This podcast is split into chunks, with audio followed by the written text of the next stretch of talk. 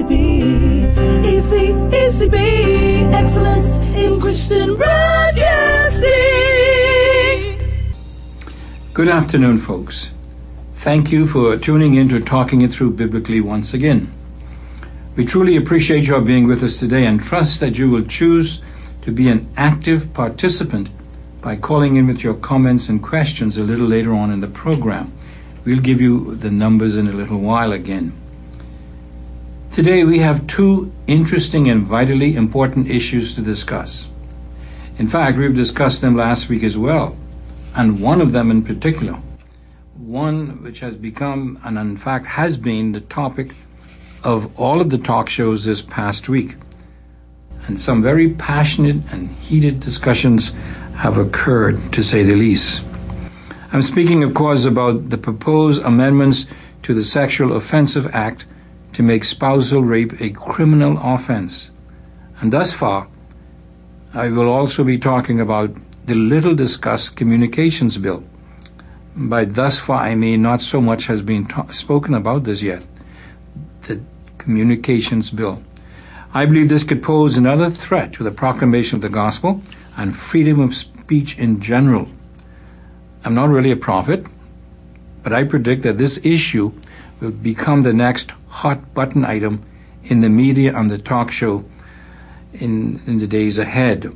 And in fact, this is why I will make it the main focus of our discussion today, because it has not been focused upon and it is so important.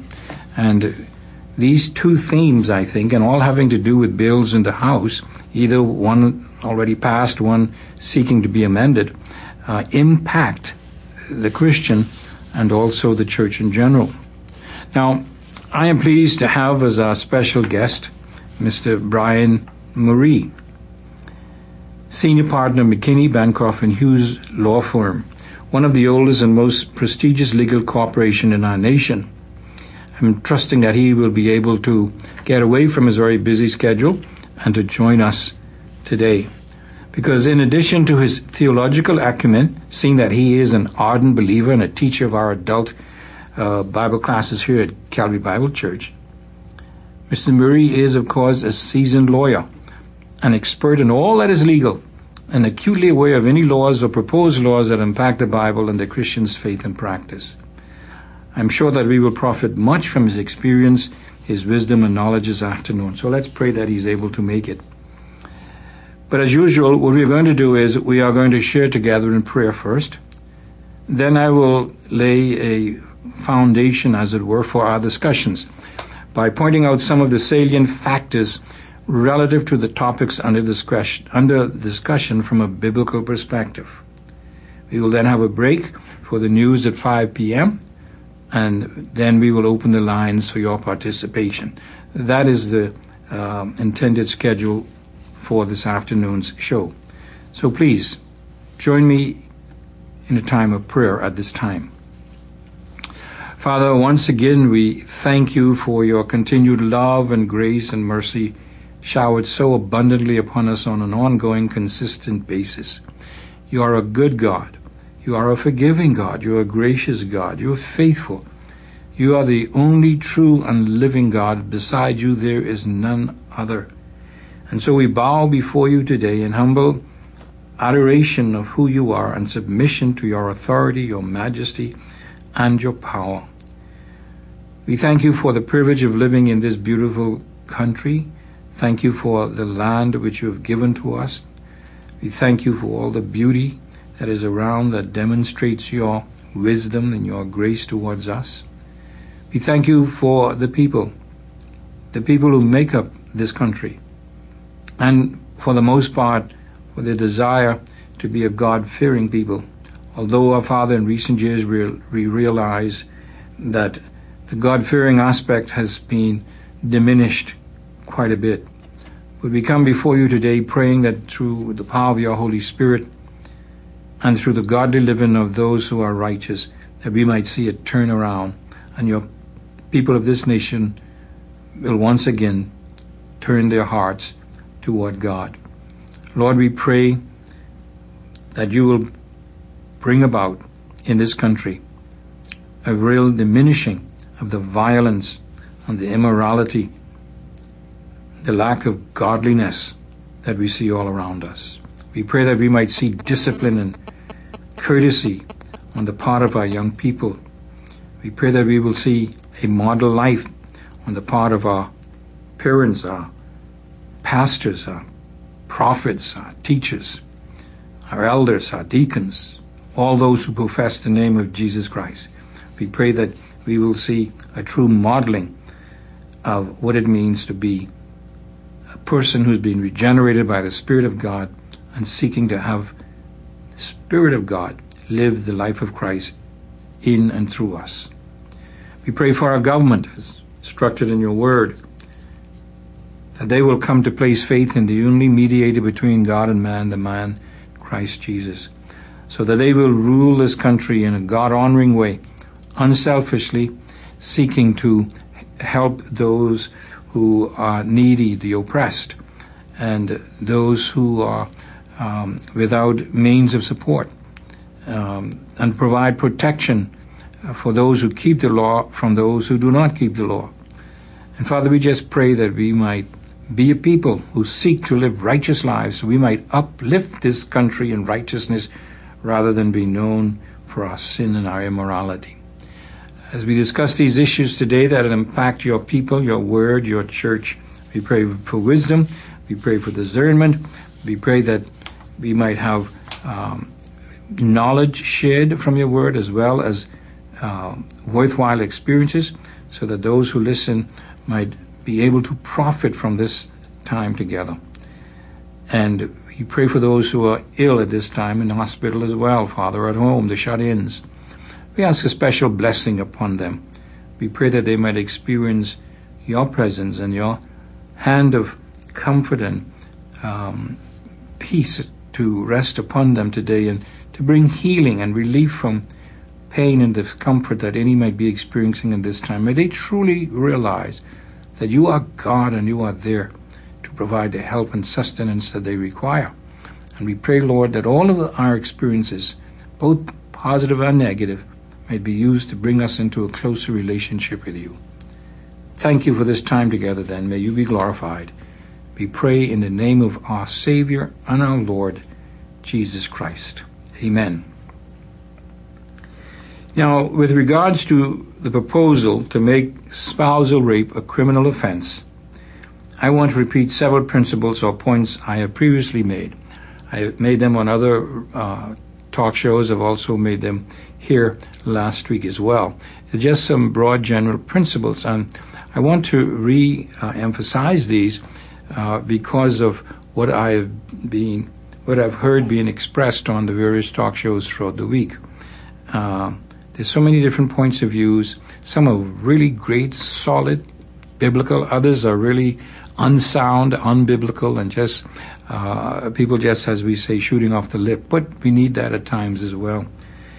But we pray that as we discuss these things today, we want to focus on, uh, we want to do so in a more reasoned, biblical way. It's not to argue in any form or fashion but rather to see how we can edify and build up one another and shed some light on these uh, uh, government sponsored bills that impact not only the nation in general, but also the church and the believer in particular. And so we need wisdom here. We need to see how the Spirit of God can enable us as believers to be able to um, uh, properly and uh, balance our responsibility to God and our responsibility to government. But regards to this proposal to make spousal rape a criminal offense, that means, of course, up to this point, uh, and of course, this bill, this has not passed yet. It's just a proposed a minim, uh, proposed amendment to the current law, and right now, uh, there's no such thing as spousal rape in in our in our books, but this amendment is intended to bring that about, to make make uh, um, the forced uh, sexual relationship between husband and wife a criminal offense. Um, that's the, the, the objective of this bill, and it is done so also with the motivation uh, from the United Nations, for instance, who of course now uh, uh, intending and has as its purpose to make all the nations of the world to conform, to be the same. And they want to have one type of law throughout. That's generally speaking, of course. And that in itself, of course, is a problem for me because I believe that we need to realize that all that our people, our nations are different. We're talking about globalization and all becoming one and so on. And we're trying to do away with individuality, not only of individual people, but also individual nations and the ethnicity of different peoples and traditions and everything. Believe it or not, you might you might say this is extreme, but it isn't. We're on our way of trying to make one culture, one social order around the world. And we have to be very careful for this. And I think our government have to be careful as well, because many of these um, uh, laws and changes are um, tied to receiving financial support for social programs and whatnot in our nation, which are needed, of course.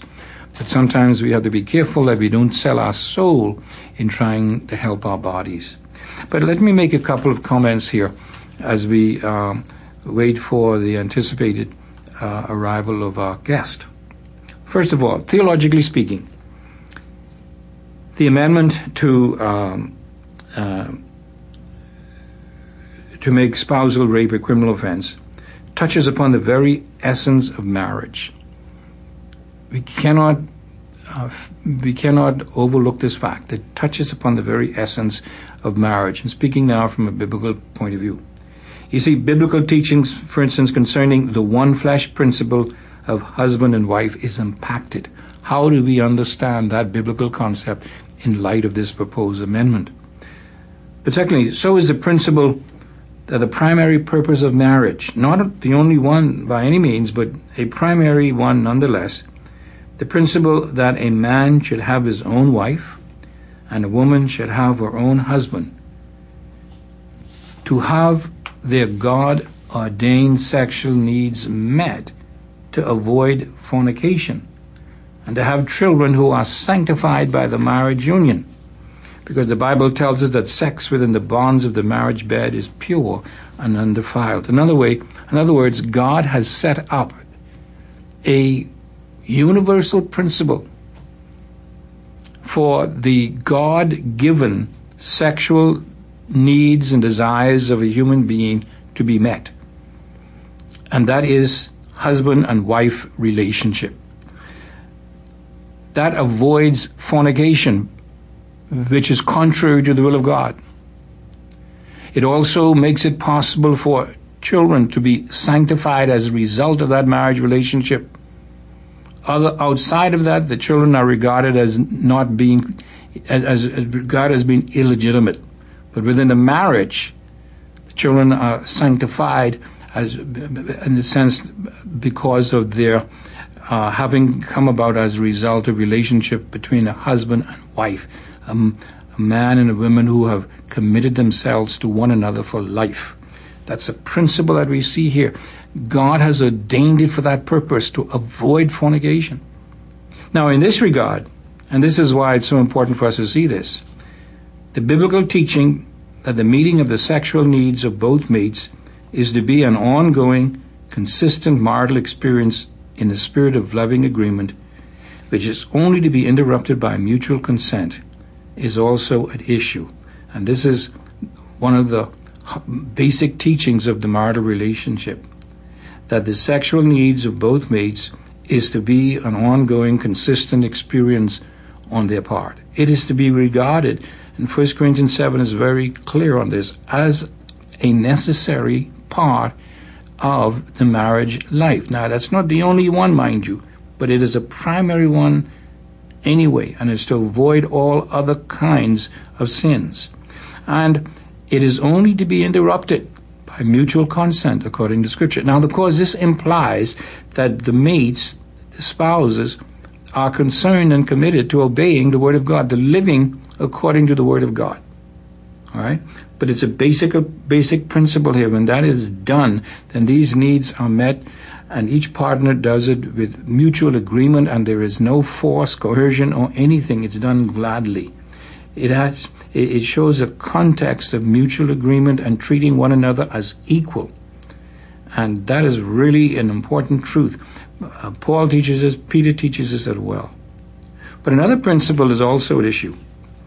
And that is that the above principles apply only to those who are committed, as I said, to following and obeying the Word of God. If followed, that is, the, the, the commands as given and the directives given in the Word of God, especially 1 Corinthians 7, not only that, but especially, if followed, spouses would not be subject to the laws of men. You see, another principle is involved here. The law is only for those who break the law. By, when I say only for those, it only applies to those who break the law. Thou shalt not steal only affects those who steal, as far as punishment is concerned. If you are an honest person, this law does not affect you. The same thing is true here. We're talking now here about principles given by God, the Holy Spirit, in His Word. We're assuming that those who are committed to God, who are true believers and want to honor and please Him, will follow the Word of God. And so these laws really have no effect. Now, let me explain that. The penalties of the law are only for those who break the law, not for those who keep the law does not, who do not break the law. Paul teaches it very clearly in the book of Romans and also in Galatians. Obedient Christians should not fear the law, should not fear those who enforce the law. In fact, they should embrace it as a means of protecting them from lawbreakers.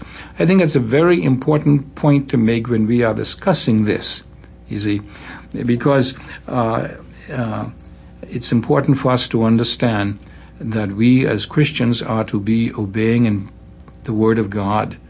And when those laws are breaking, broken, God has other means within the context of the, of the family of God to deal with those things through discipline of some form or whatever it is, but there are ways for it to be done.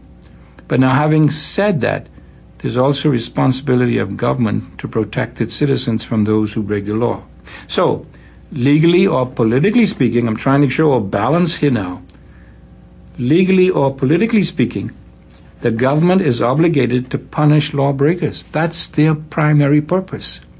And by the way, as an aside, I think most governments have forgotten that. There are tremendous social needs that must be met. But that is not the primary purpose of government, meeting social needs of people.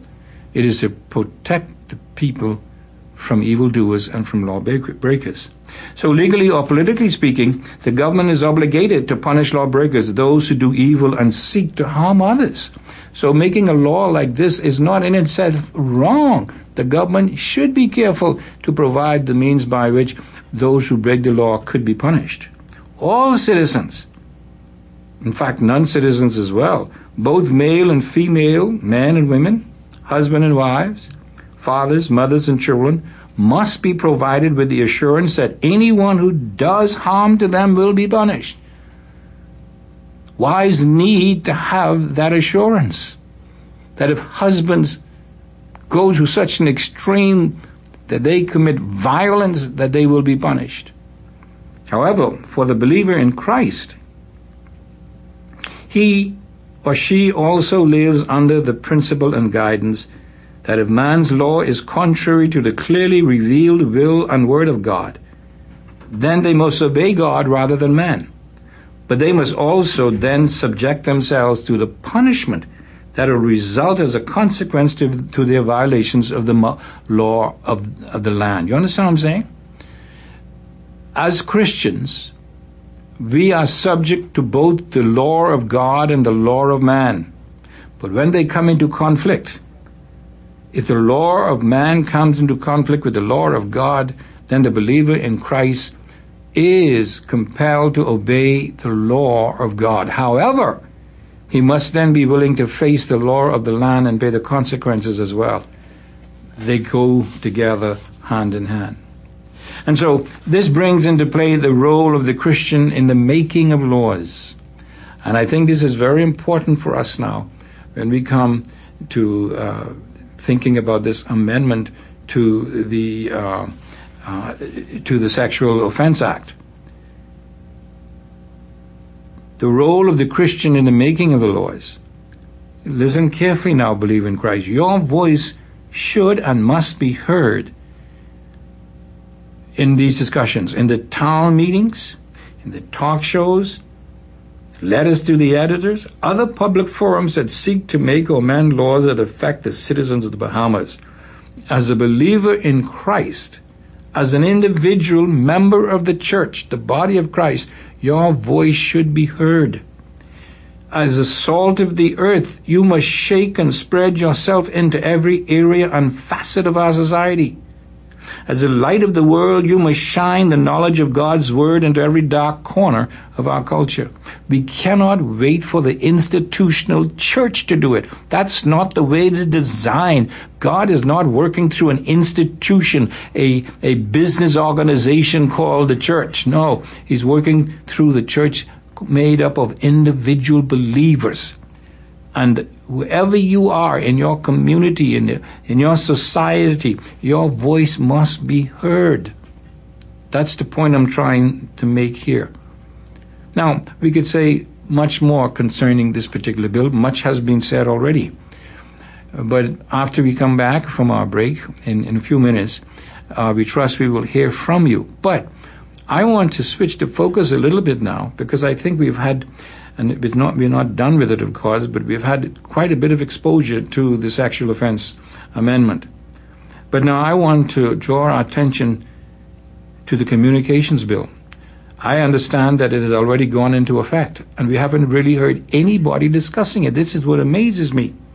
I understood that it has taken effect since the 1st of August. This bill, the communications bill, has the potential, I believe, of curbing free speech if we do not watch it carefully. It also has the potential of curbing the public expressions of one's faith and of actually making even the reading of the Word of God that condemns homosexuality a criminal offense. That's right, my friends. It has the potentiality of doing this. It has a section in the bill now. Deals with all kinds of, uh, of uh, things related to the media, to the TV, the radio, and how what you're supposed to um, um, to do and not to do, and so on. But there is a section there that is commonly referred to as hate speech clause. A hate speech clause. Now, it isn't called that, of course, in the bill, but that's how it's normally discussed in other places where it has come about, and it is done through in most of the nations of the world now. Now, this hate speech clause originally was introduced to pacify and assure certain religious groups, such as Islam, and special interest groups, such as gays, that no one will be able to say anything about them that would condemn their activities or even speech. That was the purpose for it. This has met, of course, with much opposition wherever it has been introduced, and even now, in fact. And I'm just doing uh, some research on this particular issue. The European Union is embroiled in a debate of the inclusion of such a clause in its agreement that are meant to be enforced upon all of its members. The European Union. In, in fact, by the way, uh, this, um, this bill, hate, hate speech bill, was first introduced uh, uh in the um, um the Union of, uh, it, it, slips my mind now, I'm sorry about that.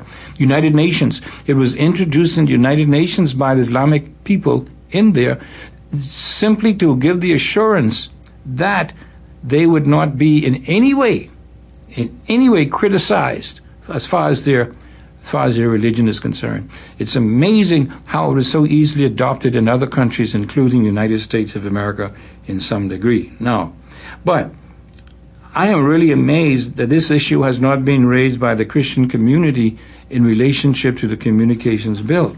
For instance, just let me read you one section that is concerned here as to why we have this concern. It is in section 9 um, of the, of the uh, bill, and especially uh, point 3. And I'll just read a portion of it. We'll look at it more in detail if Mr. Moree comes, because I'm hoping to have his legal expertise on this.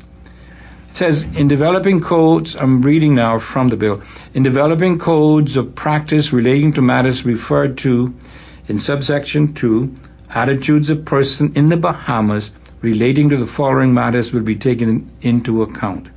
And then it talks about A, the portrayal in programs of physical and psychological violence, sexual conduct and nudity, the use of drugs, including alcohol and tobacco.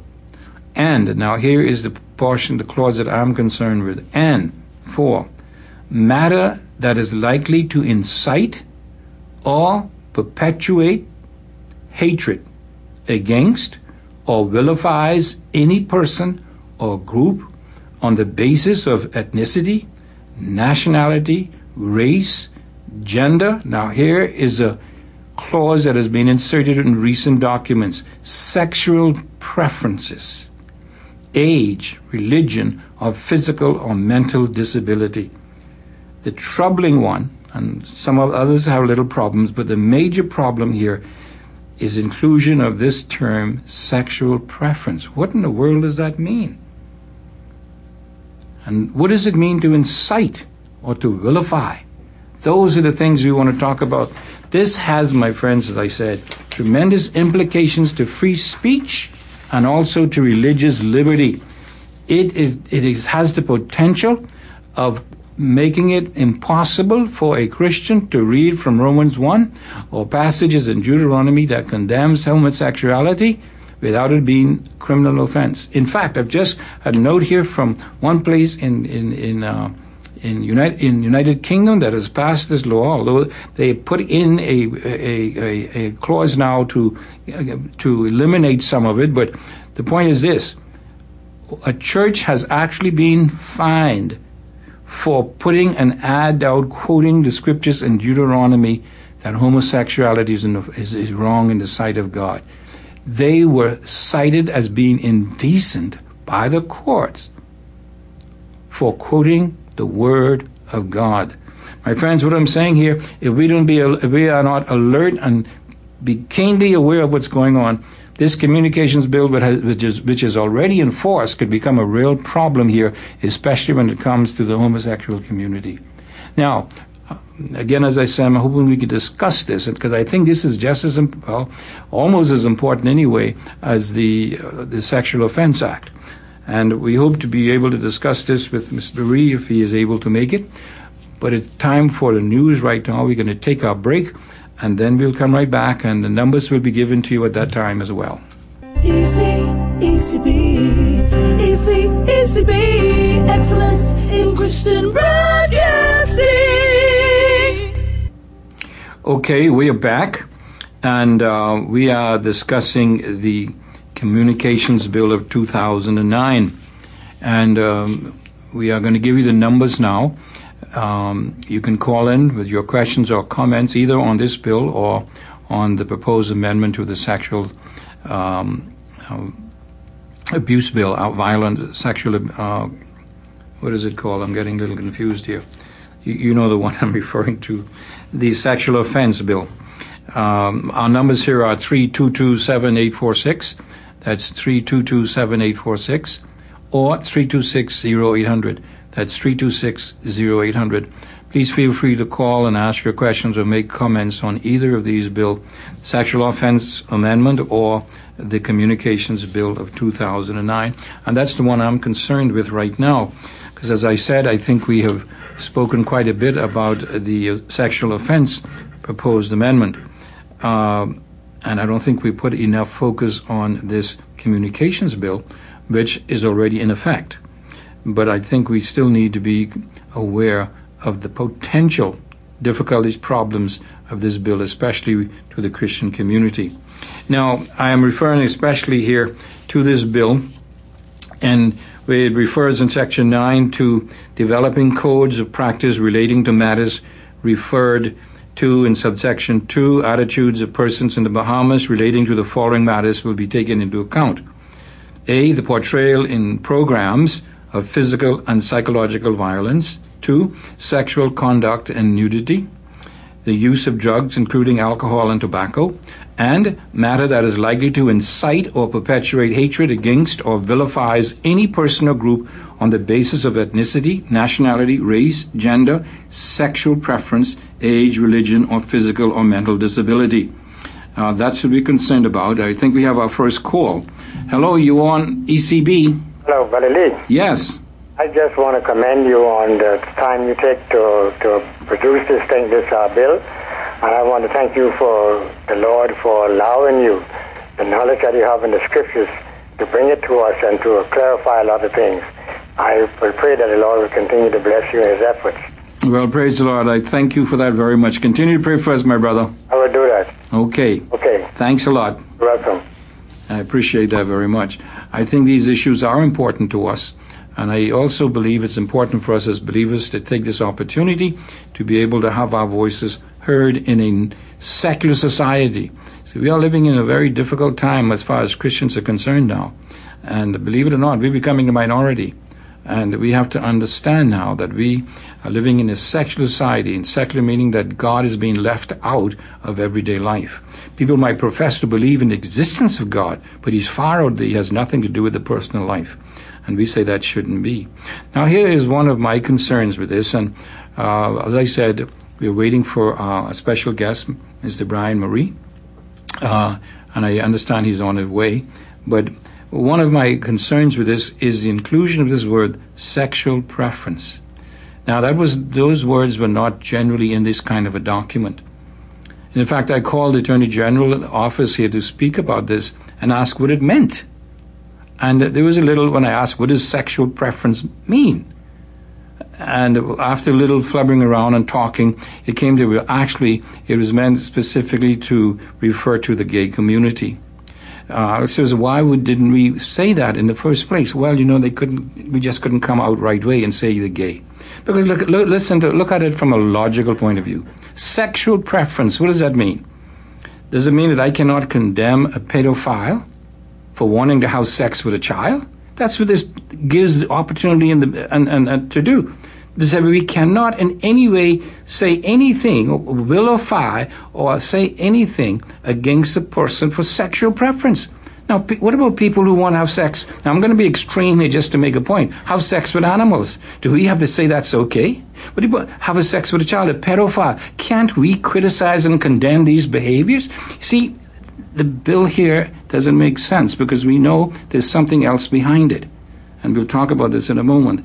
Hello, you on ECB? What is right now? Yeah, good morning. Good afternoon, sir. Good afternoon. Absolutely. I, I just want to say that I'm deeply distressed on where the nation is going. And um, by and large, when this bill was debated in Parliament, I don't remember them ever, and I covered them quite clearly. I don't remember them ever mentioning this, probably because of fear of what the public would have said. I don't know if you remember I'm talking about. Well, I didn't. I I didn't really. That's my point. I, I I'm trying to find out how we all missed this myself. I had to actually go look for this no, no, no, because I was doing. I was, the first bill in 1991 or two was ni- passed. 1991 and then 2000 as well. I think. Right, and I and I see what is happening here. What is happening is that we have uh, nations that are European, more European in descent of. Uh, European and, and other nations that are United Nations in particular, but mainly Europeans, are targeting nations like the Bahamas. That's right. and um, uh, trying to get us to gradually strip away um, our moral restraints. And I think that um, you know the Bible clearly states in the Revelation that eventually in the last days these things would be tied to economic matters. You're not you're not able to buy or sell ex- except you do such and such. Yeah. I think that that's that's what's happening here. Well, there's no doubt we're headed in that direction. It has to do with what they call globalization, one world, not only one world government, but one world religion and one world moral code as mores, if you want. Right, this is exactly what happened in America, and now uh, you know the, the the bills are so watered down over there that the militant homosexuals are now. I, I don't know if there's any turning back for that nation anymore. I think we still have a chance, but I, my question is, uh, what could we do? Can that can that be an, an amendment to this bill? Yeah, that's exactly right. We, I think we need to know for sure exactly what is at what is at stake here, and then we need to have our voices made. Yes, it could be amendment the same way we have them right now trying to amend the Sexual Offense Act. Right. No, but I'm saying both of them needs to be looked at. I mean, uh, when uh, your attorney comes on, Mr. Moree, who is well, well respected, uh, perhaps you could ask him what uh, our redress for Well, I will. Because I mean, these things are being passed without the public being able to have their say. And I think the people who are passing the laws know exactly what the public would have said. Well, of course, as you recall, that happened also when, when they removed, when they dealt with sodomy as well. Of course, that's, They- that's my point. they and I'm did it in the same now we are fashion. Stuck with a bill, and ever since that law was passed, by the way, I've noticed that you are seeing a lot of them are around the place now more casual. Mm-hmm. And so I, I think that these laws have a diluting and a deleterious effect on society. Well, that's one. I believe that is one of the whole uh, intention and purpose behind some of these things. There's no doubt about that at all. If so, you see the uh, overall you might want to ask. Mr. Moree what the what redress the public has because they are affecting us, and we cannot just tolerate. I mean, this is what has happened to America. The Christians were rammed into a corner by by the, the some militant judges, etc., who are passing laws, and they have no redress. And so I want to know what is the redress for us before Right. we Well, become. I, I certainly will ask him that when he comes in, and I hope he comes shortly. But you know, from my perspective, they uh, take the sexual offense bill. They're supposed to have town meetings and all of that. All I'm saying to those of you who are Christians who have a concern with that, with that particular issue, make sure you're there and to voice your opinions on it. Yes, sir. That's, and to do it, to do it in I a definitely will do so. right, and but do it in a very respectful and a Christian-like manner. Definitely, sir. I So we got to make a difference. Once the We- Spirit of God is speaking through, you know, you would have you'll have a great impact. And, uh, that, that is no no doubt at all. And we appreciate what you're doing. We, we, we pray that God bless your efforts. And I love your message yesterday on contending for the faith. This, I guess, is a part of that. Well, that's true. Yes, sir. That's my concern. Thank you for your call. Appreciate it very much. Yes, sir. Okay. Okay, that's. Uh, but I want to underline uh, his concern because that's mine as well. We can make a difference. The believers are salt of the earth and the light of the world. But if we don't rub the salt into the areas where it's needed, then there will be no change, no preservation, if you want. And uh, that's why I'm saying our voices must be heard. But I want to underline it must be done in a in a orderly fashion, in a decent manner, in a Christ-like manner not in a rowdy way, not in an aggressive manner, but in a way that nonetheless shows our firmness and conviction that we need to be sure that we are obeying God rather than man and so on. So that's important. So with this one, this is my concern. Because this bill, in my opinion, has all kinds of problems related to it if it just stays there. Now, when I spoke to the office, the Attorney General office, they said, well, we have to be alert. We have to be aware and watch what's happening. And I agree with that. But my gracious, why do we have to include a phrase in a law and then say now we have to watch out how it's applied? It, it just seems to be a little working backwards here. But I believe if we don't deal with this properly here, because you see, we have to understand that disagreement is not the same as hatred. If we voice a disagreement, that doesn't mean we hate the person or we inciting someone to violence because we say we believe something is wrong.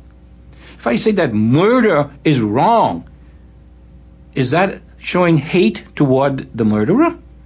Am I inciting that person to commit more violence? Of course not. But that's the kind of logic that is used here.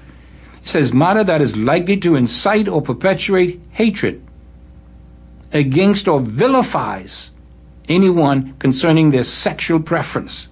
So that means my mouth has to be shut to the pedophile, to the person who abuses children. I will have to shut my mouth because I might be inciting them to violence or I could be showing hatred. And if I don't watch out, I could end up in jail. In fact, as I mentioned, that has happened. But you see, there's some dangers here. Uh, This contend, it's possible, and I want to be very careful here. Some are even more strong here, but it has potentiality of restricting free speech. In other words, if we don't watch it, it could become a criminal offense. In fact, with this law right now, it's possible to be a criminal offense to publicly express the religious belief that homosexuality or pedophile is wrong, pedophile activity is morally wrong. We would not be able to say that. We would not be able to say it is morally wrong for a person to abuse a child. Because that's their choice. That's their sexual preference. That means that Christian preachers, evangelists, anyone who reads or studies the scriptures or proclaims it could be affected. I believe that this law could always, can, al- can also confuse, as I mentioned before, disagreement with hatred. We could confuse disagreement with hatred. Free speech, I believe, involves the freedom to disagree with others. But this proposed law here, not proposed, it is law by what I understand, and uh, distinguished guest has just arrived, so he's going to get me straightened out with a lot of this stuff. Um, I believe that this this law here could actually classify disagreement as hatred or the intention to incite towards violence. Reasonable statements of Christian belief are often characterized as hatred by people who strongly disagree with them. In a democratic society in which we live, we should be free to express disagreement without fear or censure from the government. And I'm afraid here that this uh, particular law could pose a problem for us as preachers of the word and Christians in general. Well, let me stop for a while because I want to welcome our specially invited guest and a privileged guest here. I, I so appreciate him taking his time out because he's a he's an extremely busy man. Uh, Mr. Brian Moree with McKinney, Bancroft, and Hughes. He's the senior partner there. Course, you know that uh, law firm there is uh, one of the real uh, outstanding law firms here. And Mr. Moree himself is an outstanding Christian uh, and a teacher of our adult classes here at Calvary Bible Church as well. So I believe that he is both theologically as well as legally equipped to deal with some of these questions. Mr. Moree, so good to have you with us. Thank you very much, Pastor Lee. Uh, I'm sorry I'm a little late, but the traffic in the Bahamas uh, particularly at five o'clock, is very difficult. Uh, I understand that. I just appreciate you being here, so I want to give you as much time as we can. Now, I'm talking at this particular time uh, concerning the um, communications bill. And I just wonder if you can tell me what is your opinion of that. My, my, one of my major concerns is inclusion of that word there, sexual preference.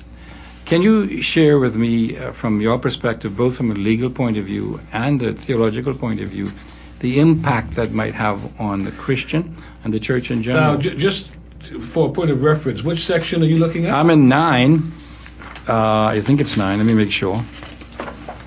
Yeah, section nine, and it's part uh, three. Is it part three? three? That's right. Three. That's it. Mm-hmm.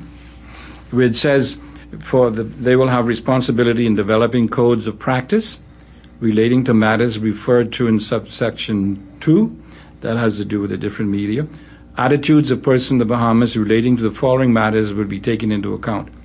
The portrayal of in programs and then they describe uh, physical and psychological violence sexual conduct and nudity the use of drugs including alcohol and tobacco.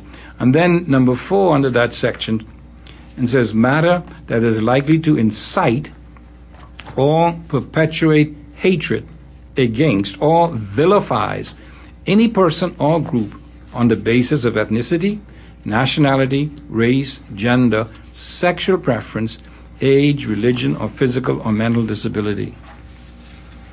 Well, now we've got, and, and unfortunately we should have done this off air, but my version of the bill actually doesn't have that as Section 9.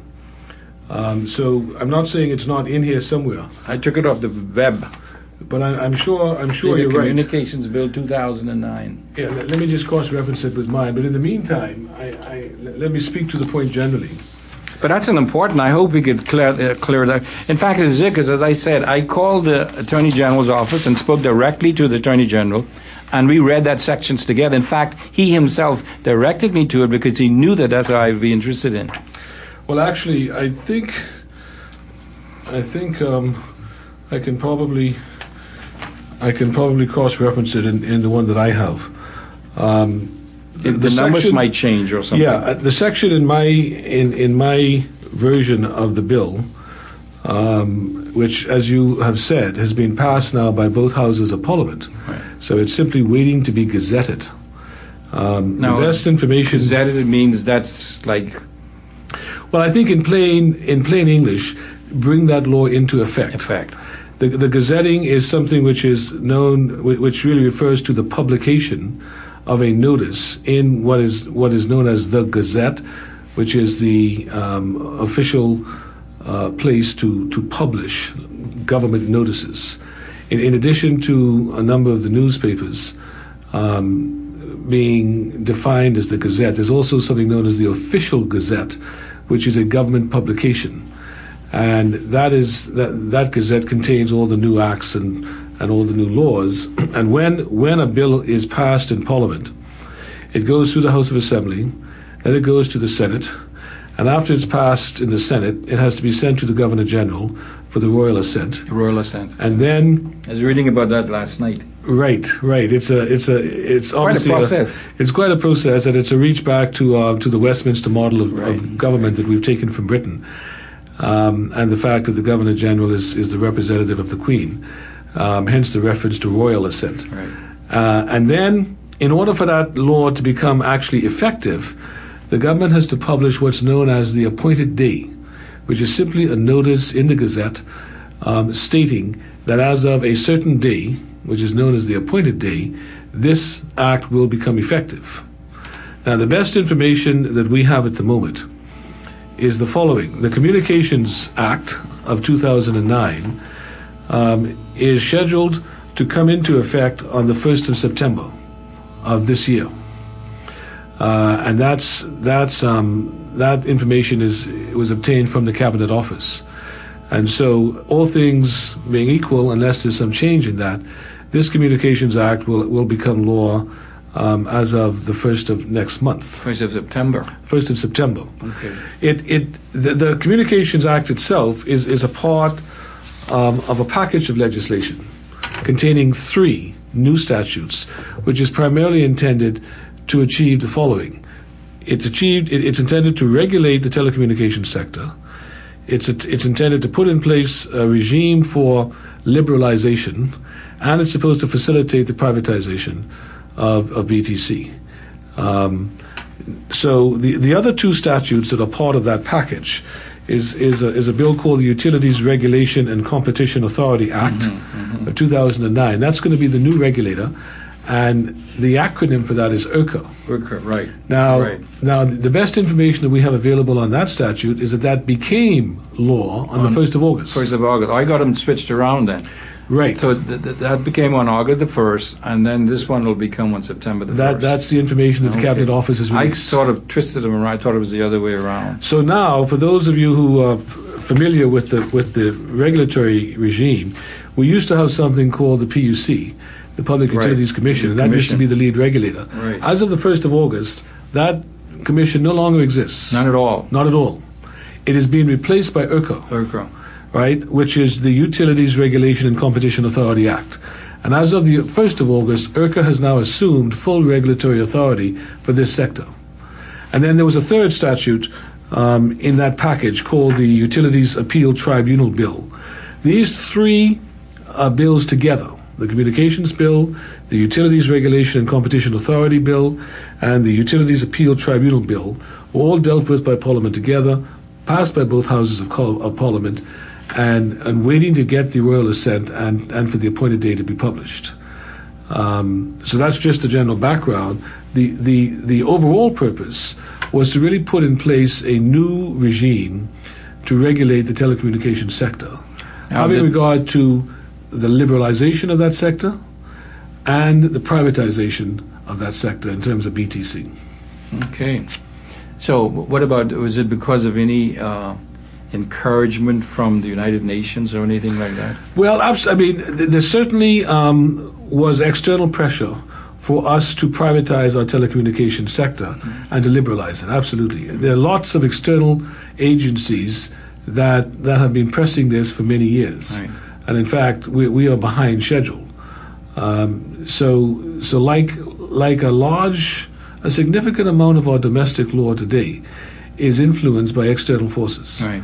international treaties, international organizations, um, sometimes organizations that we get funding from, sometimes treaties that we have to sign in order to be a part of the international community, uh, sometimes um, to do with, with specific agreements. And treaties that we signed, for instance, the recent um, economic partnership agreement with the European Union, which is known as the EPA. Uh, there were specific provisions in in in that agreement relating to uh, the introduction of competition law mm-hmm. um, in the Bahamas, which we don't have at the moment, and that has to be done within the next five years. Um, also, there were specific provisions about introducing some competition law into the telecommunications sector. So, so uh, a fair number of, of legislative initiatives are being influenced by external factors. External factors. Okay, um, two questions uh, in relation to the specific uh, section that I that I pointed out to you. One caller has already asked if uh, what can we do to change it since it's already law or almost law anyway. But before that, I wonder if you, before answering that, I wonder if you can share with, with us what you think might be some of the practical effects or impact of this law uh, to us as far as free speech, freedom of religion, and all of that is concerned? Well, I think I think they are only limited, and that's not to say they're not important. But if you look at, at specifically the Communications Act, or if you look at the, the whole package of, of legislation, the three acts that I've mentioned, only, I, I, think, a relatively small number of sections directly impact the, the, the overall issue of freedom right, of speech. Right. Uh, a lot of the statute is very technical, um, and as I say, relates more to liberalization um, th- than, than to free speech itself. But you have focused on um, one of those provisions, which, which is quite controversial and is quite important. In my version, um, of the of the act. It's it's section 53. Okay. Um, and actually, I, I have noticed the the version that you got from the web page uh, is slightly different to my version, which I believe was the latest. Yours? Yeah, I okay. think so. Well, because I uh, well that'll be a little strange to me, uh, Mr. Moree, because as I said, I actually spoke directly to the AG, and we went through that section together, and I that's the one I focused on. Well, the section, and we don't want to get off the wording. The wording, too, I mean. Yeah, I don't want to make too much of this point because there are minor differences. The section that you're, you're, relying on is definitely in the act. Okay. Right. There's no question. Okay. In in your version, it's section 54. In my version, it's section 53. Okay. All right. But but it is here. So your point is is not by any means misplaced. Um, in in in your version that you got off the web page there's a there's at least one subsection which probably isn't that important, which is in your version and not in my version. All right. For instance, section 54, subsection three, and subparagraph little c. Oh yeah, yeah. Um, that particular subparagraph C is not in my version, but it says such other matters relating to programmer content as are of concern to the community. Yeah, that is out of my version. Now, as I said, we don't want to get our listeners too involved in the in the technical stuff because they don't have a copy of this bill in front of them. Right. So I think we, we, can leave the point at, at this That's at fine. this stage. Right. What, what, your concerns about this section are absolutely valid. The section is absolutely in the act, and the issue is a live one. Um, we would just caution our listeners uh, that we, we all need to make sure, including me and you, that that if we are looking at the act itself, that we get the latest version. Mm-hmm. Uh, it may well be your version is later than mine. I, I will check that tomorrow, uh, but I don't think it, it, affects our debate this afternoon. So, picking up your general question. Um, th- this is a matter which was specifically discussed during one of the town meetings. I don't know if you followed that, but they did have no, some. Unfortunately, I didn't because, I, as I said, it sort of came from a blind side when I saw it. Oh, uh, yeah. Well, I only say that because it, I'll at least be able to, to indicate what the the authorities themselves said about this section, and then of course we got to look at what it actually says right. and see if it's the same thing. But but the concern that is being expressed um, was expressed during one of the public meetings uh, when a number of the persons in the audience indicated the, the precise concern that you have articulated. Is this going to affect um, our free speech? Is this going to affect uh, persons who, who, and they specifically referenced um, ministers of the gospel, mm-hmm, mm-hmm. who who might take a certain position on, say, homosexuality, gender? you know, and, and who might say that, that as they understand the Bible, the Bible speaks against this and, and express views which are contrary to it.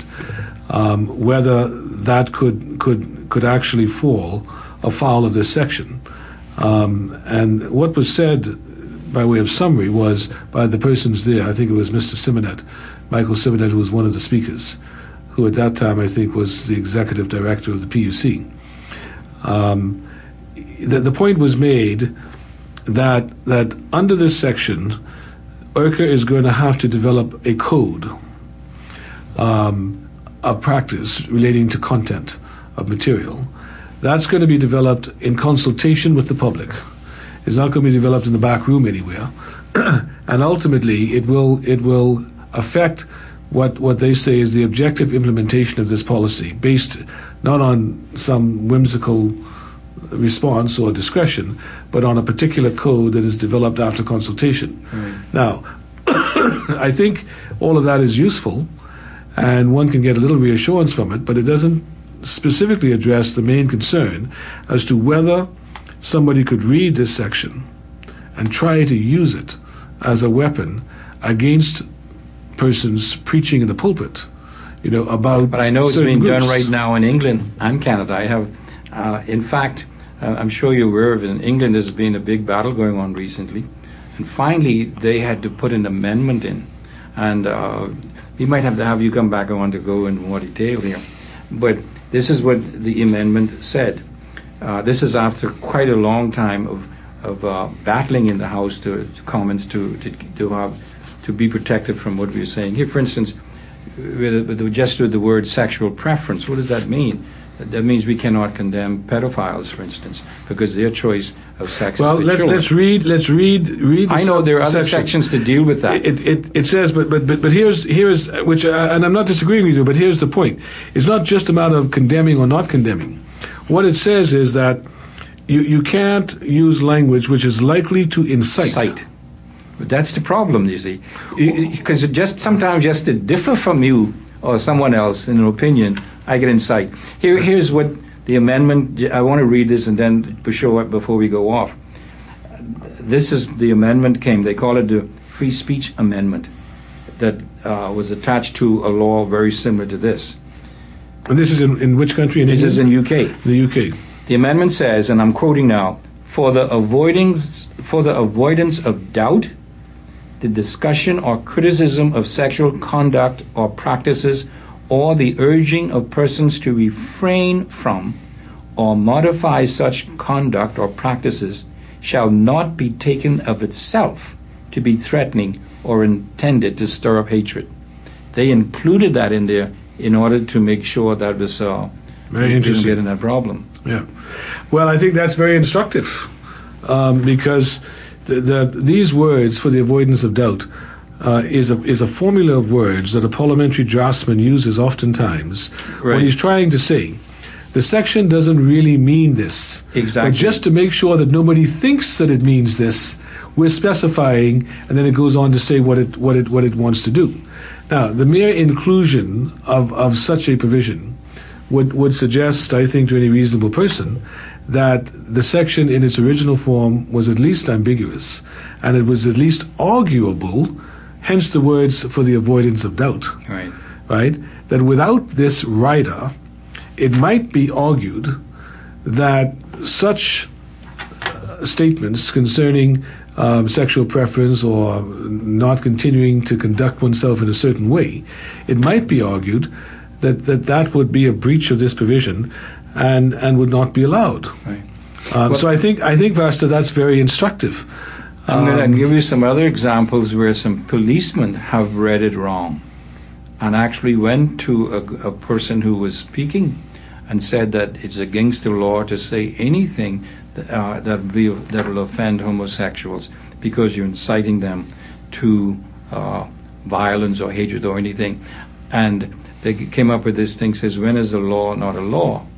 A law is not a law when it's enforced by policemen who believe it's a law. you see? I think we can take a break and then we'll come right back. Uh, our numbers here, we, we really would love to have you calling in and take advantage of this rare opportunity to ask questions of uh, person who's really qualified in both the legal and theological areas to answer your questions in these particular uh, areas. 322 7846, 322 7846, or 326 0800, 326 0800. We'll be right back. Easy, ECB, easy, ECB, excellence in Christian Okay, we're back, and as I said, we have the pleasure of having with us today Mr. Brian Moree of McKinney, Bancroft, and Hughes, and he's here to help us to deal with these very important issues. Uh, you're on ECB. Hello. Good day, Pastor Lee. How are you doing, sir? I'm good. How are you? And good afternoon to uh, Attorney Moree. Good afternoon. I have a very um, troubling question to ask, um, which I believe is the basis for, as I understand it, what the country is now dealing with. The uh, I was made to understand um, that in the sexual offenses bill, uh, 19 July 29th, 1991, that in that in the in the in the structuring of that bill, that act rather, that marriage is not specified clearly defined as a holy union between a male and a female. Some uh, someone read that section of it yesterday. Uh, are you aware of that as well, Attorney Moree? Uh, not really. I, I have the act in front of me, but I, I wasn't uh, aware, and I must say, I'd have to look at it a little more carefully. not to be either. I'm not aware of that either. But I wasn't aware of any definition of marriage that is that is in that act. But but you know, can you can you refer me to something more specific? Well, um, my, my, my reason for calling today um, is in respect to the preamble of our country's constitution. A lot of people or lawyers seem to want to, and of course, no disrespect to your profession, sir, lawyers seem to want to divorce the preamble from the body of the Constitution because, as I believe, the preamble refers to Christian values. You're absolutely right. Okay. Now that being said, is it not is it not, uh, Attorney Moree, that uh, any law that is passed in Parliament that goes contrary to God's clear-cut established values slash Christian values is a an, an illegal act of Parliament? You know, I, I, I don't think you can put it that high. And let me give you what is the most common example. All right. Um, uh, according to Christian traditional values, Yes, you know, adultery is, is a sin and is wrong. yes. But nobody's suggesting that adultery is a crime. Yes. All right, um, one could say that about fornication. Right. So I think it's putting it too high to suggest that that all of the Christian, you know, any law which is contrary to what we would regard as consistent with the normal traditional values Right. of, of the Christian faith is an illegal act. I, I- I think that's putting it too high. What I think the preamble is intending to do Uh-huh. all right, and you've got to remember that, that the preamble is not the Constitution itself. It doesn't have the same force. Right. But it is exactly what it says. It's a preamble which seeks to put the Constitution in some sort of context. Right. And, and clearly, what it says, for anyone who wants to read it, is that in approaching lawmaking and in establishing the, the provisions of our Constitution, we do it in a background of what it calls a Christian nation, Right. subscribing to Christian values. It doesn't mean that that incorporates the Bible, you know, as a code of conduct, which if you breach it, you would have committed a secular crime. Yeah. It doesn't mean that at all. Right. I think it's important to um, make that distinction. You, you, you, you, do you- Right, um, do you- does that make sense? You hear what I'm saying? And I, I accept what um, Attorney Moree said, but what I'm just trying to, uh, to clearly understand here, I'm not talking about persons or individuals per se being guilty of committing a crime per se, uh, if, if indeed, you know, the preamble of our Constitution, quote unquote, were violated. What I'm referring to is the drafting of laws by parliamentarians. If whatever laws they draft, if they are not in keeping with the Judeo-Christian attitude uh, of our Constitution's preamble is that parliamentarians are they or can they be seen as being guilty of a crime? That's constitutionally speaking. That's what I'm trying to understand. Well, I mean, two two quick points. You're you're, you're quite right to to understand that the supreme law of the country is the Constitution. Yes, sir. Anything, any law which is enacted, which is contrary to the Constitution, is an unconstitutional law. It would be what we call ultra vires the Constitution, and it would be struck down by a court. Okay. All right, but now remember what I said. I didn't say any law inconsistent with Christian values. Good. What I said is that any law that is inconsistent with the Constitution. Is is is is a bad law and would be would be overturned as unconstitutional. Now, to move to your second point, does that mean that any law which we enact which is inconsistent with Christian values, you know, is is either unconstitutional or is a crime? I think the answer to that is no. Again, take for instance our liquor licensing laws. Mm-hmm. There are lots of Christian people who believe that the Bible speaks against drinking. Right. So to enact a law which allows somebody to sell liquor could Would be be argued uncon- yeah. as against Christian values. Good. But but clearly that's not against the Constitution. Right. Okay, good. Listen, thanks for your question. Appreciate that. We have another one I have to get to. But you know, in discussing this, Brian, it reminds me of something I think one of the founders of the United States said that their constitution can only be strictly followed by Christians. I think he actually said that. Anyway, that's another story. Hello, you on ECB? Thanks for calling, talking it through biblically. Hello, Pastor Lee. Hi, Yes, good afternoon. good afternoon. I am so happy to have this privilege to ask this question of you. I wanted to do it on the secular radio show, but I could never get through. I am from a church where I have known of women who have died from AIDS, whose husbands, some of them claim to have been Christian men, Mm-hmm. out had an affair, got infected, and came home and forced themselves on their wives. And I've heard a lot of ranting and raving from so-called Christian men and pastors who's claiming that this bill is unconstitutional, this bill is against the Bible and all of that. Not only do I believe that these men who did this to their wives should be charged with rape, I believe they should be charged with murder because these wives are in the grave. I'll hang up and listen to your comments. Thank you. Well, I am sure that many men do uh, criminal um, acts, and uh, I'm sure that they do it with wives as well. And of course, I believe that any criminal activity should be punished, whether you're a Christian or not. I believe that. Uh, but at the same time, with this particular bill, I, I, the way it is written, I think, and the words used have to be very careful, or otherwise we could, um, in my opinion, um, um, we, we could reflect negatively upon the very core and essence of marriage. However, I want to be clear now. I believe that the law is for lawbreakers. Those of those individuals, including Christians, who love their wives and care for them in the way they should, shouldn't be concerned with this. It's only for those who break the law. But we have to be sure, even in that case, that those who break the law are dealt with in a proper fashion, which is in keeping with our Constitution. Okay, uh, do we have another call? No, that's it? Okay. Uh, Brian, were you anything else you want to say here? Uh, well, I, I guess staying just for a moment on the Sexual Offences Act before we come back to the Communications Act.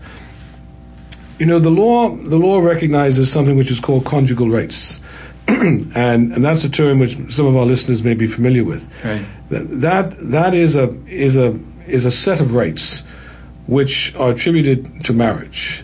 You know, and, and both parties to a marriage have certain conjugal rights which the law recognizes. Um, now, amongst those conjugal rights, you know, does include um, sexual intercourse with your spouse. Um, but but nowhere in in in this in the secular law, which I must say was at least in its in its genesis derived from the ecclesiastical courts, going all the way back. Right. Nowhere does it say that you can you can take those conjugal rights, um, you know, through abuse um, or, or through forcing yourself upon the partner. Um, so you know when when when one talks about just looking at the secular position for a moment, woman talks talks about you know the right of a husband or the right of a wife to engage in in, in you know the act of, of sexual intercourse with their spouse. Uh, the, the law recognizes that, that that's a part of the conjugal rights which come into, comes into existence. But it like other rights, you, you can't you can't enforce Force those them, right. rights to the point Well, I mean, of this- beating or battering your partner. In the same way that if I have a house and I'm selling it to you, and we have a contract, and you're going to buy my house, and I decide to renege, and I don't want to sell you my house, right? There's no question that you have the right to enforce that contract, all things being equal.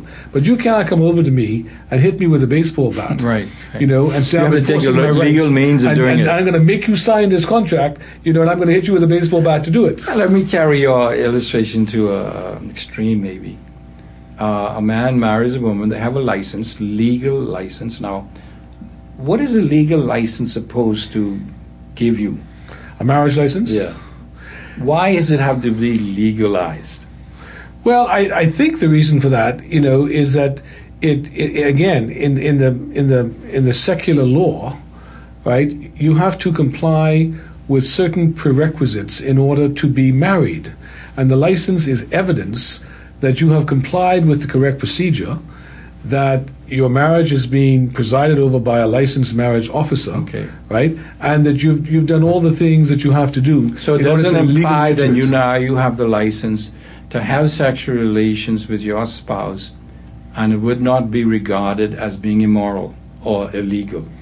Well, I don't, I'm not sure I would myself say that that arises from the license, the piece of paper. Well, that's But what I'm I trying think to it do it. arises from. I think it arises from the fact that you are married. Remember, the license is just evidence of that. Does it right? give you exa- the right to have children and they would not be seen as being illegitimate? Within the context of marriage? Absolutely. Right. If if if you if you have children within the context of marriage, the law would recognize those children So as in one legitimate. sense, it sanctifies your children, to use a biblical word. Yes, I think it, it recognizes that that is the approved way in which a man and a woman is to come together sexually So it and to avoids procreate. and so it avoids immorality or fornication, as the Bible says. I think that Right. certainly would be correct. Right. But, So but I'm not uh, sure. well, I'm, I'm saying now, suppose uh, with these conjugal rights that you talk about is, is the sec- having sex with my wife. But so suppose, that, like you say, they don't agree. Do I then have the right to go to the court and say she wouldn't have sex with me? Can you insist that she does? well, you know, strangely enough, in in the law, you there are a certain type of matrimonial proceedings which allows a party to enforce their conjugal rights. Is Eric? There- there is. Now, it's a very. It's not of that. used very much. Yeah, I must yeah. say, it's not used very much, mm. and of course, it would be subject to things like medical Right, considerations and- exactly. and, those sorts of That's issues. why, doing research on this, I found one country. I, I, I got to get the name. Who, rather than say that she, rather than say that she refused to have sex, Mm-hmm. said that she was unable to have it. In that case, if they're forced, then it's a criminal offense. But the word they used was not that she refused, but unable. but unable. And I think that's an important distinction as well. Well, and, and it's also interesting to note, you know, just just to again provide some context. In, in the context of matrimonial law, there's certain circumstances where you can get a marriage annulled. Right now, annulment is to be distinguished from divorce. Right. It's a different different reason. Uh, you know, and I think most of our listeners will appreciate that, that when you get it annulled, it really has the effect of never having been married at all. It didn't happen. Now, you know the most common ground for annulment? Non-consummation. right. Exactly. Right. So, so consummation, which is the legal term for sexual intercourse, is is clearly accepted by the law as a way of, of, of actually consummating Assuming the you're marriage. right. And if you've if you've married a woman, and they actually are Can you go to the extreme and say that it's not legally done until that happens? well, you know, that's putting it in an interesting way. I, I let's I can answer it this way, which may be slightly evasive, but I can answer it this way: if it never happens, you can apply to have it annulled. Right. You know, and and if you can It wouldn't be it, seen as a divorce; it'd be seen as Precisely, an it would be seen as an annulment. And there are cases in our in our common law, which which clearly um, deal with this subject, where you know two parties were married, and six seven months later there was no consummation, and one of the parties, I must say, normally it's the man, applies for an annulment, and and the, the law has recognized that that is that is in those circumstances Non consummation, when you are able to consummate, is a ground for annulment. Mm, interesting, interesting. Well, we're running out of time here, and um, um, Mr. Moree, I hope you might be, find it in your schedule to come back some other time because there are quite a number of questions related to the sexual amendment bill as well as to the uh, communications bill. And if I just may say this, Pastor, I, well, first of all, I, am always happy to appear anywhere with you, um, on a radio show, anywhere else. Um, you, you, know, you are my spiritual mentor, um, and it's, it's always enjoyable to look at these things with you. Coming back to your concern about Section 53, um, I just want to say in the last few minutes, it, it is a, it is a very legitimate concern, and our people our, people should look at this. Do you have a caller? I have a caller. Okay. we only got a couple of minutes. Let's Hello, please be quick. We only got about two minutes. So, two quick questions. Uh, well, one statement and one quick question. Okay. Talking about annulment, so I can kind of sum it up real quick. Uh, what about with the Catholic Church? They annul a, a marriage that has children involved.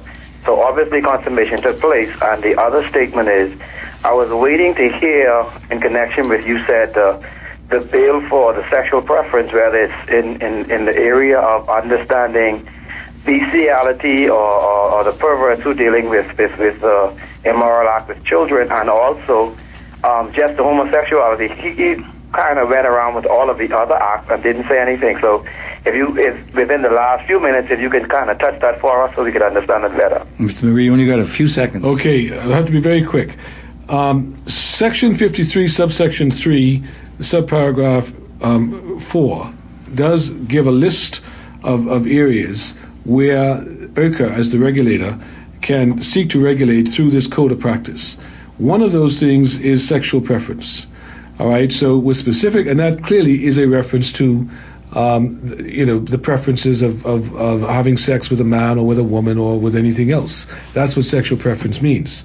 So, arguably, in the in the current form of this section, it might be suggested that if you were in the pulpit preaching against homosexuality um, and indicating that this was not behavior which which should be should be engaged in, that that it might be suggested that your language would quote incite or perpetuate hatred or vilify persons who are engaging in that kind of behavior.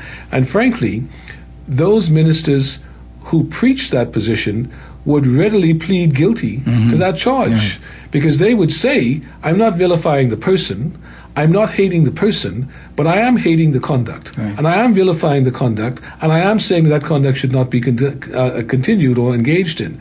So I think there's a legitimate concern here right. that while that may not be the intention, all right, that's not that's not the only point because the law shouldn't be a good law only if it's being applied sensibly. You've got to look at it in case it gets in the hands of those persons who would wish to abuse it. Do you think that that um, exception clause in, that they've inserted in the English UK uh, bill might be a good idea? I think it might be a very good idea, right. uh, and and it would be a good test um, to our to our government and Parliament to see if indeed you didn't intend to catch that kind of, of statement, you should include this rider for the avoidance of doubt. Terrific. Well, I think that's the direction we're going to encourage our listeners to go.